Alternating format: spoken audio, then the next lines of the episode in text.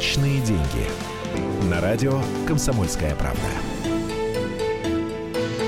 Час дня в Москве. Начинается программа «Личные деньги». У нас в студии Александра Краснова. Всем привет. Да, главный редактор финансового, как агрегатора. Агрегатора, Сравниру, да. да. Мы вот сидели, внимательно слушали новости и даже между собой обсуждали мультик «Маша и Медведь», да, признали там опасным для детской психики. Все да, такое. Мы недоумеваем, почему. Да, но мы сейчас об этом говорить не будем с точки зрения родителей, психологов и прочего. Мы посмотрим, вот, по крайней мере, мне в голову пришел вопрос, связанный с именно экономикой, с бизнесом. Ведь из этого смогли сделать очень крутую штуку, которую продвигают на Западе. Как ни крути, я, приехав в маленький финский город, небольшой, mm-hmm. да, пошла, водила игрушкой, я увидела там Машу и Медведь, их продают в Европе. Мне я стало ужасно приятно. Я увидела такое в Италии, да, мы даже с подругой так э, обрадовались, что купили мячик с Машей и Медведями и играли. Две девушки тридцати лет примерно играли с мячиком Маши и Медведя из патриотических чувств. Ведь скажи, это же бизнес. Это как... Конечно. Маша и Медведи и Смешарики — это две очень удачных франшизы. У нас, кстати, была очень смешная история. Мы с друзьями пару лет назад отдыхали зимой на Бали, и мы взяли водителя такси. И он, когда узнал, что мы из России, говорит: ой, у нас по телеку показывают вот ваша русская. А английский у него был не очень хороший. Он нам стал рассказывать. Говорит: Марша и Мирша. И мы долго гадали, минут десять, что это такое, певица, это какое-то реалити-шоу, а потом он стал рас... описывать, что там происходит, и мы поняли, что это Маша и Медведь. В общем, это такая штука, про которую, из-за которой про Россию знают везде. Ну, а... то есть, что на Бали, что в Европе. Слушай, может, это может, происки, Америке, наверное, происки каких-то, может, нехороших людей, а? Конкурентов? Ну да. Что самый вредный мультик? Ну да, ну а почему нет? Мне кажется, зря тут. Ну это, я думаю, наши коллеги озадачатся уже днем, в эфире, в вечернем, возможно, завтра в утреннем будут разбирать, это родители подключать. Про Губку Боба тоже непонятно. Губка Боб, я так неактивно его смотрю, конечно, но я помню, что Губка Боб работает. То есть он как бы э, экономически ответственный субъект и все такое. Что там вредного, не ясно. Ну, кстати, с Губкой Бобом абсолютно та же история. Мы здесь в России покупаем сувенирку, связанную с Губкой Бобом, игрушки, штанишки. различные, да, различные, там, не знаю, пеналы, канцелярии. То есть этот персонаж продвигается вот среди подростков и детей очень активно, поэтому я в этом не вижу ничего плохого. Я тоже не вижу. Я, я горжусь, в общем, даже Машей и Мишей. Это немного в России сейчас есть вещей, которые на международном уровне признаются. Это одна из них. Ну, давайте мы от этой новости уже отойдем к другим. Экономика у нас бурлит, новостей много за выходные прилетело за прошлую неделю, о которых Александра хотела рассказать, а потом уже перейдем к практической части. Да, я вам расскажу, как я сходила в бар в пятницу О, за, за три рубля. Спрашивается, причем есть экономика, да? Спросите меня, как. Я потратила три рубля на пятничные походы в бар. Реально, три рубля. Даже чек есть. А, так, самая важная новость, которая произошла на прошлой неделе в мире денег, это она пришла из Центрального банка, который оставил ключевую ставку на десять процентов. Вы сейчас не выключайте радио после слов «ключевая ставка». Это очень важно, потому что именно от этой ставки зависят ставки по всем вкладам и кредитам в стране. Первый раз Центральный банк ее понизил около месяца назад, угу. и это повело к таким титаническим изменениям, я бы даже сказала.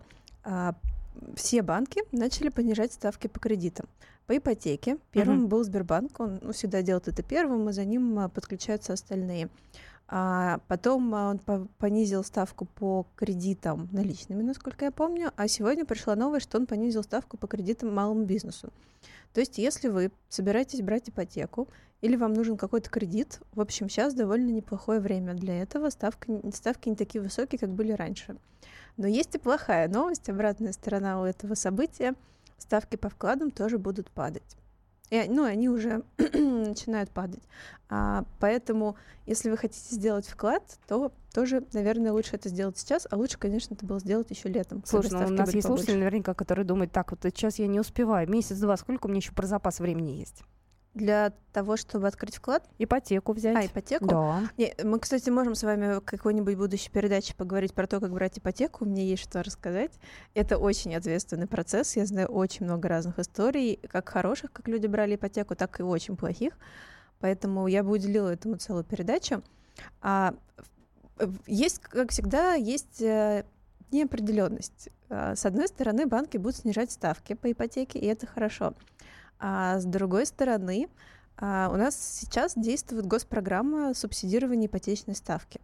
Ну, что это значит? Что государство хочет, чтобы люди покупали себе жилье все-таки, чтобы этот рынок не загнулся. Ну, у людей тоже есть необходимость, извините, расширяться. Да, да, да, у людей тоже есть необходимость. Отселяться. От мамы, наконец-то, съехать в сорок лет. Слушай, ну тут вот у нас коллега Оксана Фомина, вот она у нас афишу ведет. Мы с ней mm-hmm. только-только говорили, она вот сейчас вот в этом как раз находится. А, да, низкий старт у нее, ипотека уже ей ляжет определенным грузом на плечи. Поэтому я думаю, что это многим важно будет услышать сейчас. Это очень актуально. Есть, недавно было исследование про то, что четверть россиян продолжают жить с родителями. Причем, я так понимаю, что циферка занижена, потому что с кем ни поговори, знакомых там, э, семья, жена, муж, двое детей с мамой живут. Ну, потому что денег э, нет на то, чтобы взять ипотеку, и это довольно дорого по-прежнему. Так вот, с одной стороны, ставки будут падать, но с другой стороны, государство больше не будет поддерживать э, этот рынок. Mm-hmm. Э, скорее всего, вот эту программу, про которую я сказала, продлять не будут. А И э, еще застройщики будут, наверное, поднимать цены. Ну, то есть плюс-минус, э, какая ситуация сейчас, такая она, наверное, останется в ближайший год. Поэтому, ну, у вас есть время тщательно все выбрать, не надо прям спешить и сломя голову брать э, ипотеку, потому что потом от нее не отделаешься очень долгое время. Угу. Вот такие дела. Так, с ипотекой разобрались. Если есть необходимость, пользуйтесь сейчас, э, есть время. Есть время подумать, дождитесь нашей программы про ипотеку, мы да, все расскажем. Uh-huh, uh-huh. Да, вот. а, про депозиты, вклады, ставки, по которым падают. Uh-huh. Мало того, что ставки падают, так и россияне в них не верят. А, произ... Фонд «Общественное мнение» провел опрос и выяснил, что вклады есть только у трети россиян. И это на самом деле очень странно и очень печально. То есть либо две трети остальных вообще не имеют никаких сбережений, либо они хранят их под подушкой, их деньги не работают совсем. Мне кажется, это уже как-то совсем для людей не, не очень, во-первых, невыгодно, во-вторых, просто опасно. Если ты неправильно выбрал банк, то это Нет, опасно. Я сейчас про под подушкой. А, про, я про под подушку, под да. подушкой. Угу. Да, это э, очень плохо, потому что у нас в стране очень высокая инфляция, у нас постоянно растут цены. Ну, мы все это видим, когда ходим в магазины. Угу. Деньги, которые а, ни, нигде не лежат, а просто лежат под подушкой, они обесцениваются каждый раз. То есть ну, нужно, чтобы они работали, чтобы хотя бы уж инфляцию догоняли, чтобы вы не теряли, чтобы угу. вы на эти же угу. деньги могли купить столько же, сколько и год назад.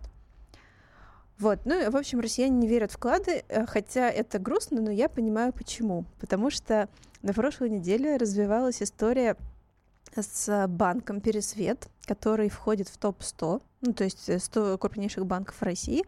И более того, у него очень-очень серьезный акционер – это Русская Православная Церковь. Многие несли туда деньги, думая, что ну вот с таким акционером-то уж ничего не случится. Что может быть стабильнее в нашей стране, чем Русская Православная Церковь? Но, тем не менее, с ним происходили какие-то а, удивительные вещи. Они начались еще в начале прошлого месяца. А, и рейтинговое агентство одно понизило рейтинг. И на следующий день стало известно, что председатель правления этого банка, в общем, первый человек в банке, угу. он куда-то пропал. Как так может быть? Вот так. Его не могли найти, он не отвечал на телефонные звонки, ну, в смысле, люди извне. Uh-huh. А, и никак не могли объяснить, где вообще, куда делся председатель правления. А, в интернете это вызвало всяческие шутки, не будем, не будем их повторять. Uh-huh. А, и люди стали, поскольку нет председателя правления банка, люди стали забирать вклады оттуда. Uh-huh. А, тут же представители банка поспешили рассказать, что председатель правления болеет, что он в реанимации. Это уже никого не спасло. Тогда в банке стали повышать ставки, люди стали, какие-то люди стали нести деньги, но, к сожалению, через буквально две недели банк перестал выдавать эти вклады, а, и Центральный банк, а, в общем, ввел временную администрацию, и а, людям придется через агентство по страхованию вкладов эти деньги получать. А выяснилось, что большая часть вкладов, которые в этом банке, она не застрахована, то есть люди потеряют... А как такое может быть? А, Страхование у нас в пределах одного целого четырёх десятых миллиона рублей. Тоже вспомнила, конечно же. Мы с тобой продолжим наш разговор. Тут еще нам сообщения приходят, как свои деньги, во-первых, сохранить, во-вторых, приумножить. Есть тут опыт у одного нашего слушателя. Мы обязательно озвучим буквально через несколько минут. И у нас будет еще одна тема для разговора. Будьте с нами. Личные деньги.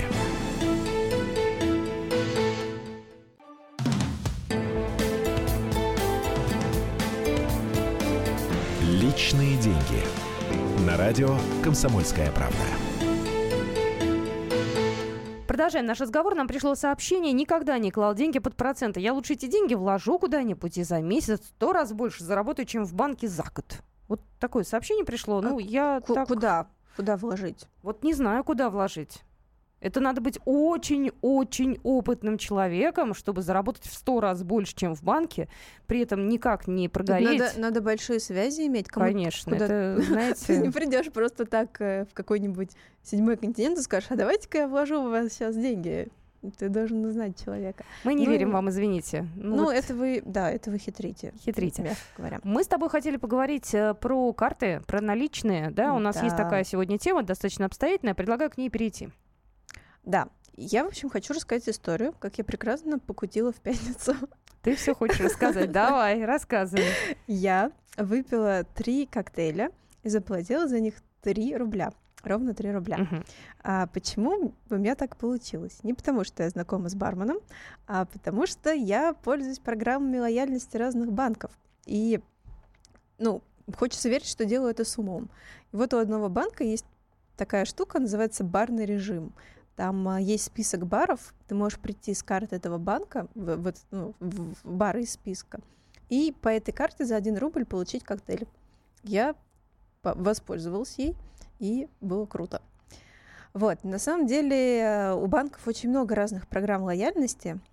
Есть, там, можно накапливать мили на авиабилеты, можно накапливать баллы, менять их на что-нибудь mm-hmm, в специальных mm-hmm, магазинах, mm-hmm. которые банки устраивают, а можно, и это самая моя любимая штука, получать кэшбэк. Кэшбэк? Кэшбэк. От английского возврат денег. И, соответственно, ты тратишь деньги, и какую-то часть из этих денег получаешь обратно на карту. Поскольку там, каждый банк хочет выпендриться как может, там миллионы разных вариантов нужно смотреть, но в целом такая структура.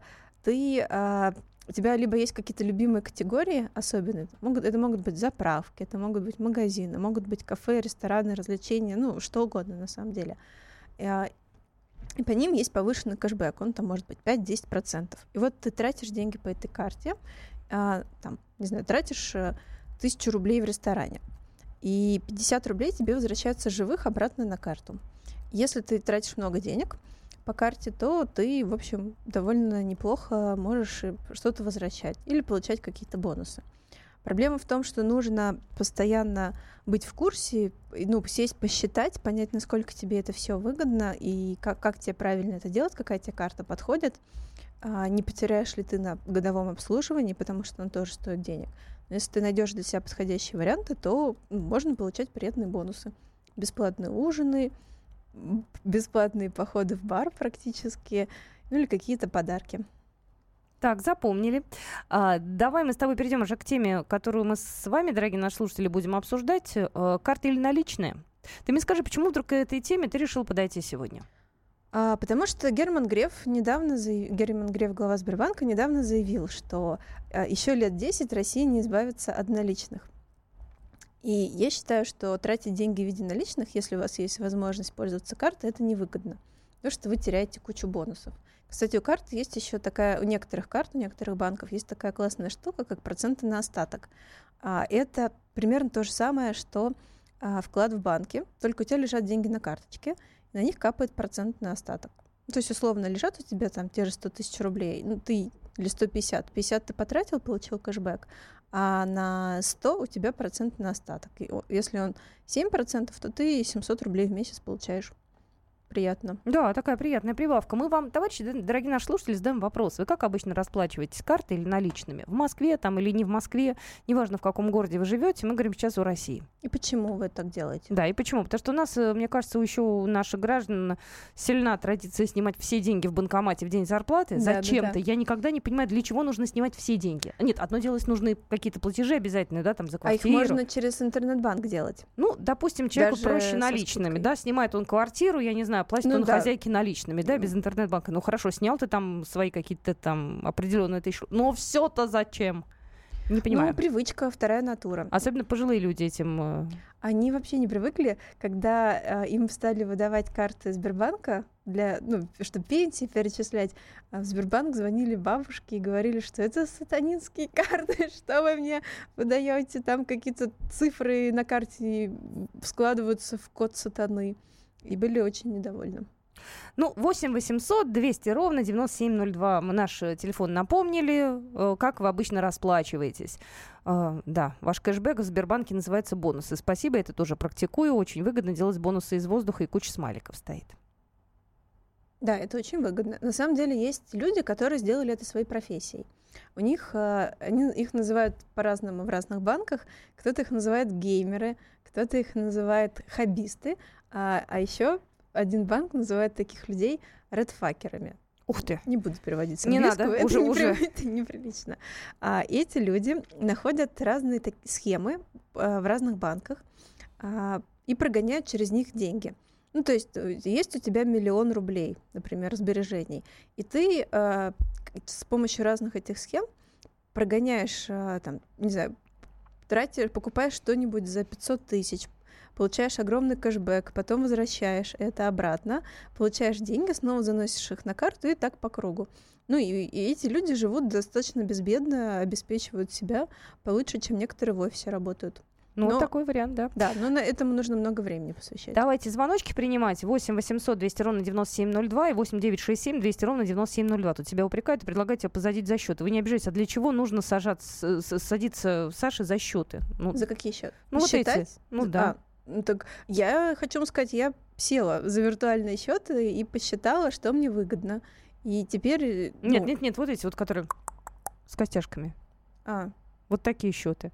Вот, что бабушки не научились пользоваться картой, они всю жизнь наличкой пользовались. Послушайте, ну, есть люди, которые в шестьдесят-семьдесят лет вполне себе технически продвинуты, пользуются гаджетами, и мне кажется, в общем, это нормально. У меня дедушка сидит в Фейсбуке и пишет иногда комментарии. восемь восемьсот двести ровно девяносто семь ноль два. Здравствуйте, Владимир, говорите.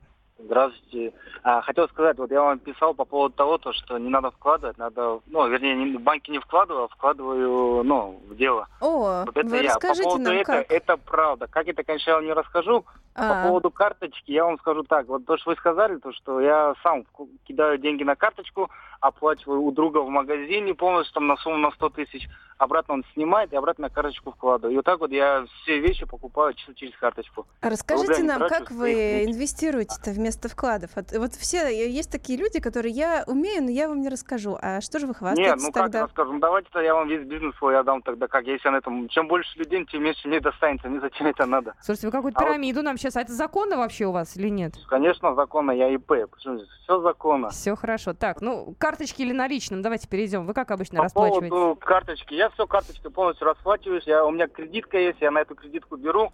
У друга магазин свой. Тоже он ИП. К нему прихожу, полностью всю карточку обналичиваю. Полностью. Мне падают бонусы на карточку Сбербанка. Он также снимает, я их обратно на карточку кидаю. И Ой, вот так вот, вот я вот на этом вы, да. Вот, вы тот самый да. человек, про которого я рассказывала. На эти деньги я одеваюсь вещи. И вообще за, свои, за наличку вещи не покупаю. Только по этим бонусам все вещи. Хожу и покупаю. Здорово, здорово, спасибо большое. восемь восемьсот двести ровно девяносто семь ноль два, карты или наличные, и вы снимаете ли все деньги, когда вам приходит зарплата? Мне вот интересно. А ты снимаешь? Нет, зачем? Я снимаю ровно по необходимости. Мне нужна тысяча рублей сегодня, я ее сняла. Если она мне не нужна, то я ее там и держу на карте. И предпочитаю в магазинах расплачиваться картой. А иногда, кстати, нужно снимать, потому что в России по-прежнему есть много мест, где ты никогда не расплатишься картой. У нас даже был текст на Сравниру про десять, про девять таких мест, куда, если ты придешь с картой, то, в общем, у тебя будут проблемы. Ты, ты не расплачешься. Наверное, расскажем об этом чуть позже. Ну, может, начать сейчас. У нас есть полминутки для того, чтобы хотя бы для затравочки там.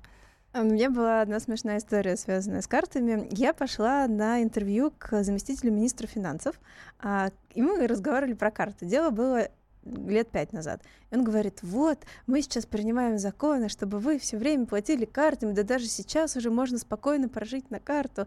Я так вдохновилась этой историей, поверила mm-hmm. заместителю министра финансов, и думаю, на следующий день, ладно, зачем мне наличные? Возьму карту. В итоге я пошла в метро, поняла, что у меня нет проездных, и, конечно же, там не принимали никакие карты. Угу. Я никуда не уехала. Какая печальная история. Так, ждем от вас звонков. Карты или наличные. Пользуйтесь, не пользуйтесь. восемь восемьсот двести ровно девяносто семь ноль два и восемь девятьсот шестьдесят семь двести ровно девяносто семь ноль два. Мы скоро продолжим. Личные деньги.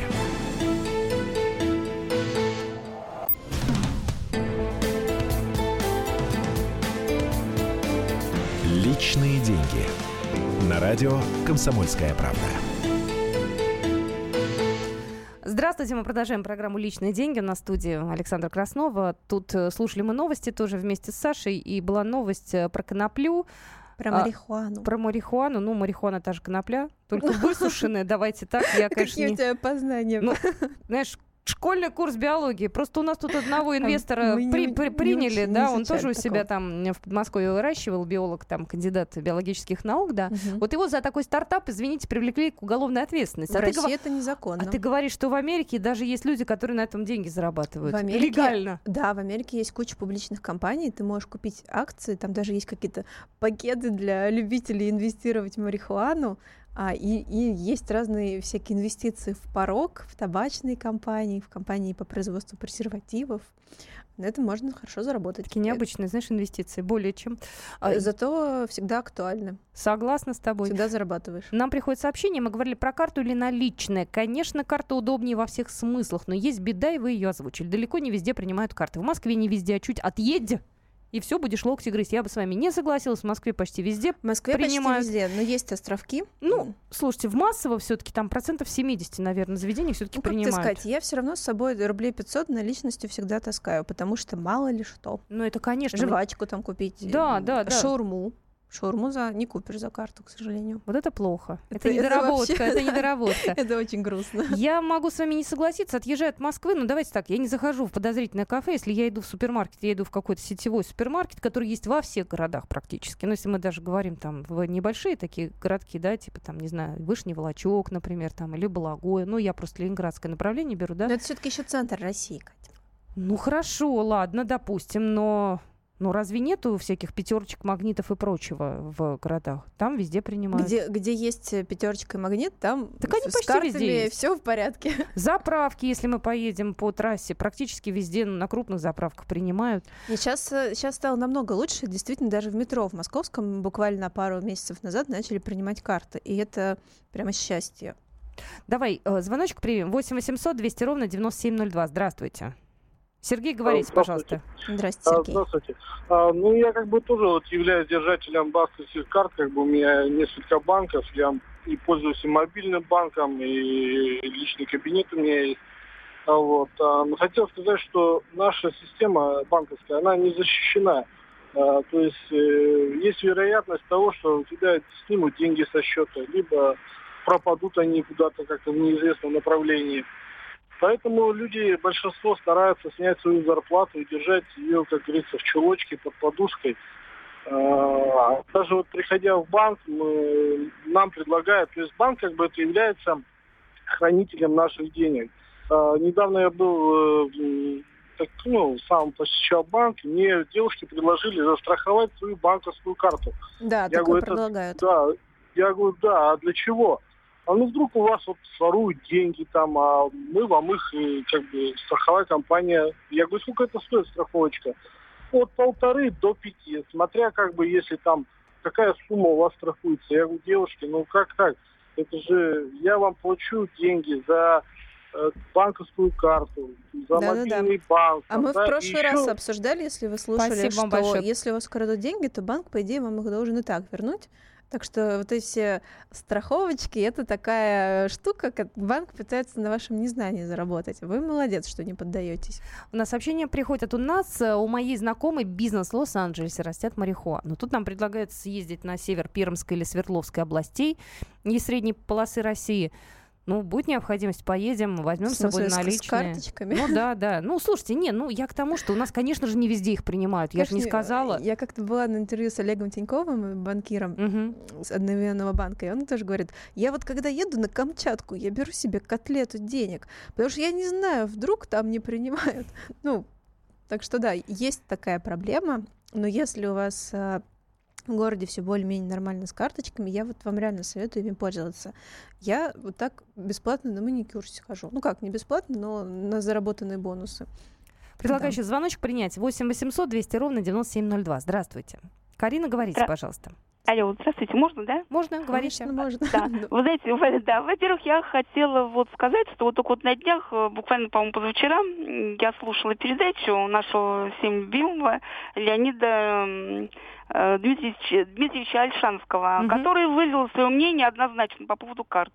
Вот. То, что он против карт. Ну, слушайте, наш любимый Леонид а Дмитриевич, то, что... он как бы не эксперт по картам. Вы знаете, но он адвокат.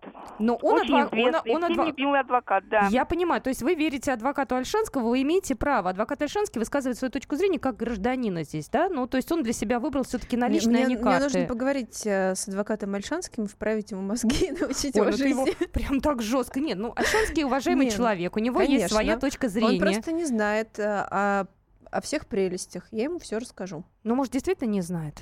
Конечно, не знает. Если бы знал, то обязательно пользовался бы. Ну, и я понимаю страх. Вот наш прошлый слушатель, который звонил, озвучил, что как бы эти деньги, они не совсем твои. И если что, банк у тебя их может увести. Вот. И это действительно есть такая проблема, что там, в, в, в прошлом году Сбербанк стал снимать деньги за штрафы. Например, есть у тебя штраф за... а то, что ты нарушил правила дорожного движения. Ты его не оплачиваешь, не оплачиваешь, и этот штраф поступает к судебным приставам. Они пишут в Сбербанк, тот находит твой счет, ну, по твоим данным, и списывают с тебя эти шестьсот рублей. И это, конечно, печально, но, с другой стороны, надо следить за своими штрафами. Тут пришло сообщение. Пример про Тинькова, конечно, адекватный. Вы знаете, ирония тут была у Саши. Про, фраза про котлету денег — это была ирония. Вот. А что Тиньков? Тиньков предприниматель, он банкир. У него все хорошо. Я думаю, что он не глупый человек. Он... Я думаю, что да. Мы но можем над карт... ним иронизировать, карты смеяться. Карты он берет с собой, но он понимает, да, что нужно... иметь план Б в виде наличных. Правильно, восемь восемьсот двести ровно девяносто семь ноль два. Главное, чтобы мы с вами так же жили, чтобы у нас и план А был, и план Б, и котлета денег, кармате, и карта. Х- хочется иметь возможность взять с собой котлету денег. Да, только ее пока нет. Здравствуйте, говорите, пожалуйста, Галина. Здравствуйте. Здрасте. Во-первых, существуют хакеры, которые электронные деньги эти воруют. А существуют мошенники, которые физически да, деньги, и даже деньги вот воруют. Рассчитывались в Ашане карточкой, потом у них с карты сняли десять тысяч. Поэтому я снимаю всегда зарплату, она мне не такая большая. А вы не боитесь, что вот. У вас мошенники в метро деньги украдут? Вот мне... Меня не крадут, я внимательная. Подождите, вы знаете, у нас, были, у нас были в эфире. Вот если найдете наш эфир, вы попробуйте выйти на наш сайт ка пэ точка ру. Я надеюсь, вы интернетом пользуетесь. У нас есть архивная запись. Там тоже мошенники, кстати. К нам приходили люди, которые в полиции занимаются карманниками. Как ювелирно вытаскивают деньги сейчас, какие есть методы фантастические. Вы тут, ну, я вам желаю, чтобы никогда вы с этим не сталкивались. Да, я но это понимаю, на самом что... деле нелепо. Ну что значит я внимательна? Ну, как бы вам просто везло. А, шансы, что вас обмору... обворуют карманники в нашей стране, намного выше, что и вас украдут деньги хакеры. А ты серьезно? Знаешь, что есть такие мошенники-карманники, называются майонезники? Мэн-изники? Это вот такая вот терминология у полицейских. Она мне ужасно понравилась. Я начала хихикать по-дурацки совершенно. Мне сказали, вы слушайте, это серьезно. Это когда... Да, карманники, майонезники. Это когда к тебе подходят, говорят, слушайте, у вас девушка, у вас тут, видимо, вы майонезом испачкались. Они вот, вот используют, как правило, майонез в качестве ага. подручного средства. Дайте я вам тут вот, вот очищу пальто грязное. Подойти Нет. может милая женщина, может подойти пожилой дядечка, может платье м- молодая девушка. И когда стряхивают с вас этот якобы мусор, или майонез существующий, или мусор какой-то mm-hmm. существующий, вас просто берут и воруют деньги.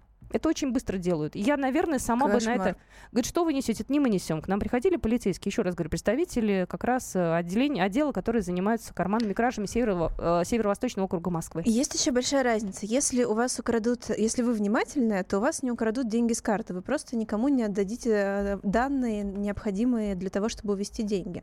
У нас, кстати, есть на сайте тест, прям сегодня вышел. Вы можете зайти, посмотреть, насколько легко у вас украсть деньги на Сравниру. А, и проверить, насколько вы внимательный человек. Вот. А если у вас украдут деньги по вине банка, он вам их вернет. По закону он обязан это сделать. И они возвращают, если это их вина. Если у вас украдут деньги мошенники, но вы никогда их больше не увидите. восемь восемьсот двести ровно девяносто семь ноль два. Это номер нашего эфирного телефона. Наличные или все-таки карты. В конце концов, карту можно заблокировать, если у вас кошелек вытащит. Да. Достаточно оперативно. Но если вы не, не наивные, да, если вы не пишете пин-код на другой стороне, такие тоже люди есть. Да, да, да, да. Но их на самом деле мало. Это было в начале, это такой миф уже. Ну, сейчас все понимают, что нельзя писать пин-код. Станислав, здравствуйте, говорите, пожалуйста. Добрый день. Добрый. Хотел бы вот высказаться по поводу опасности хакеров, щипачей так называемых. Знаете, мне кажется, что это дети малые по сравнению с руководителями самих банков.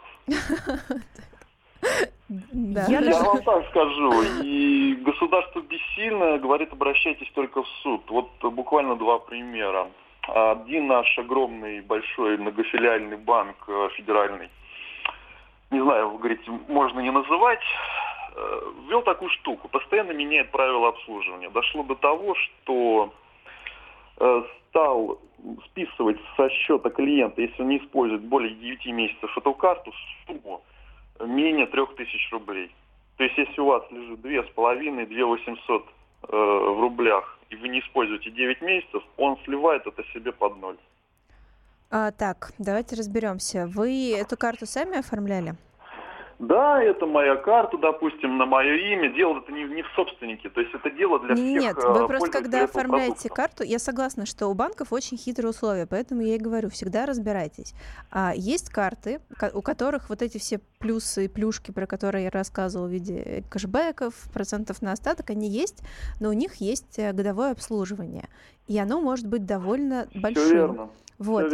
И всегда банки пишут там бесплатное годовое обслуживание и ставят э, знаменитую звездочку. А под звездочкой написано: годовое обслуживание бесплатно, если вы держите на карте там тридцать тысяч рублей или совершаете траты по карточке в размере тридцать тысяч рублей в месяц.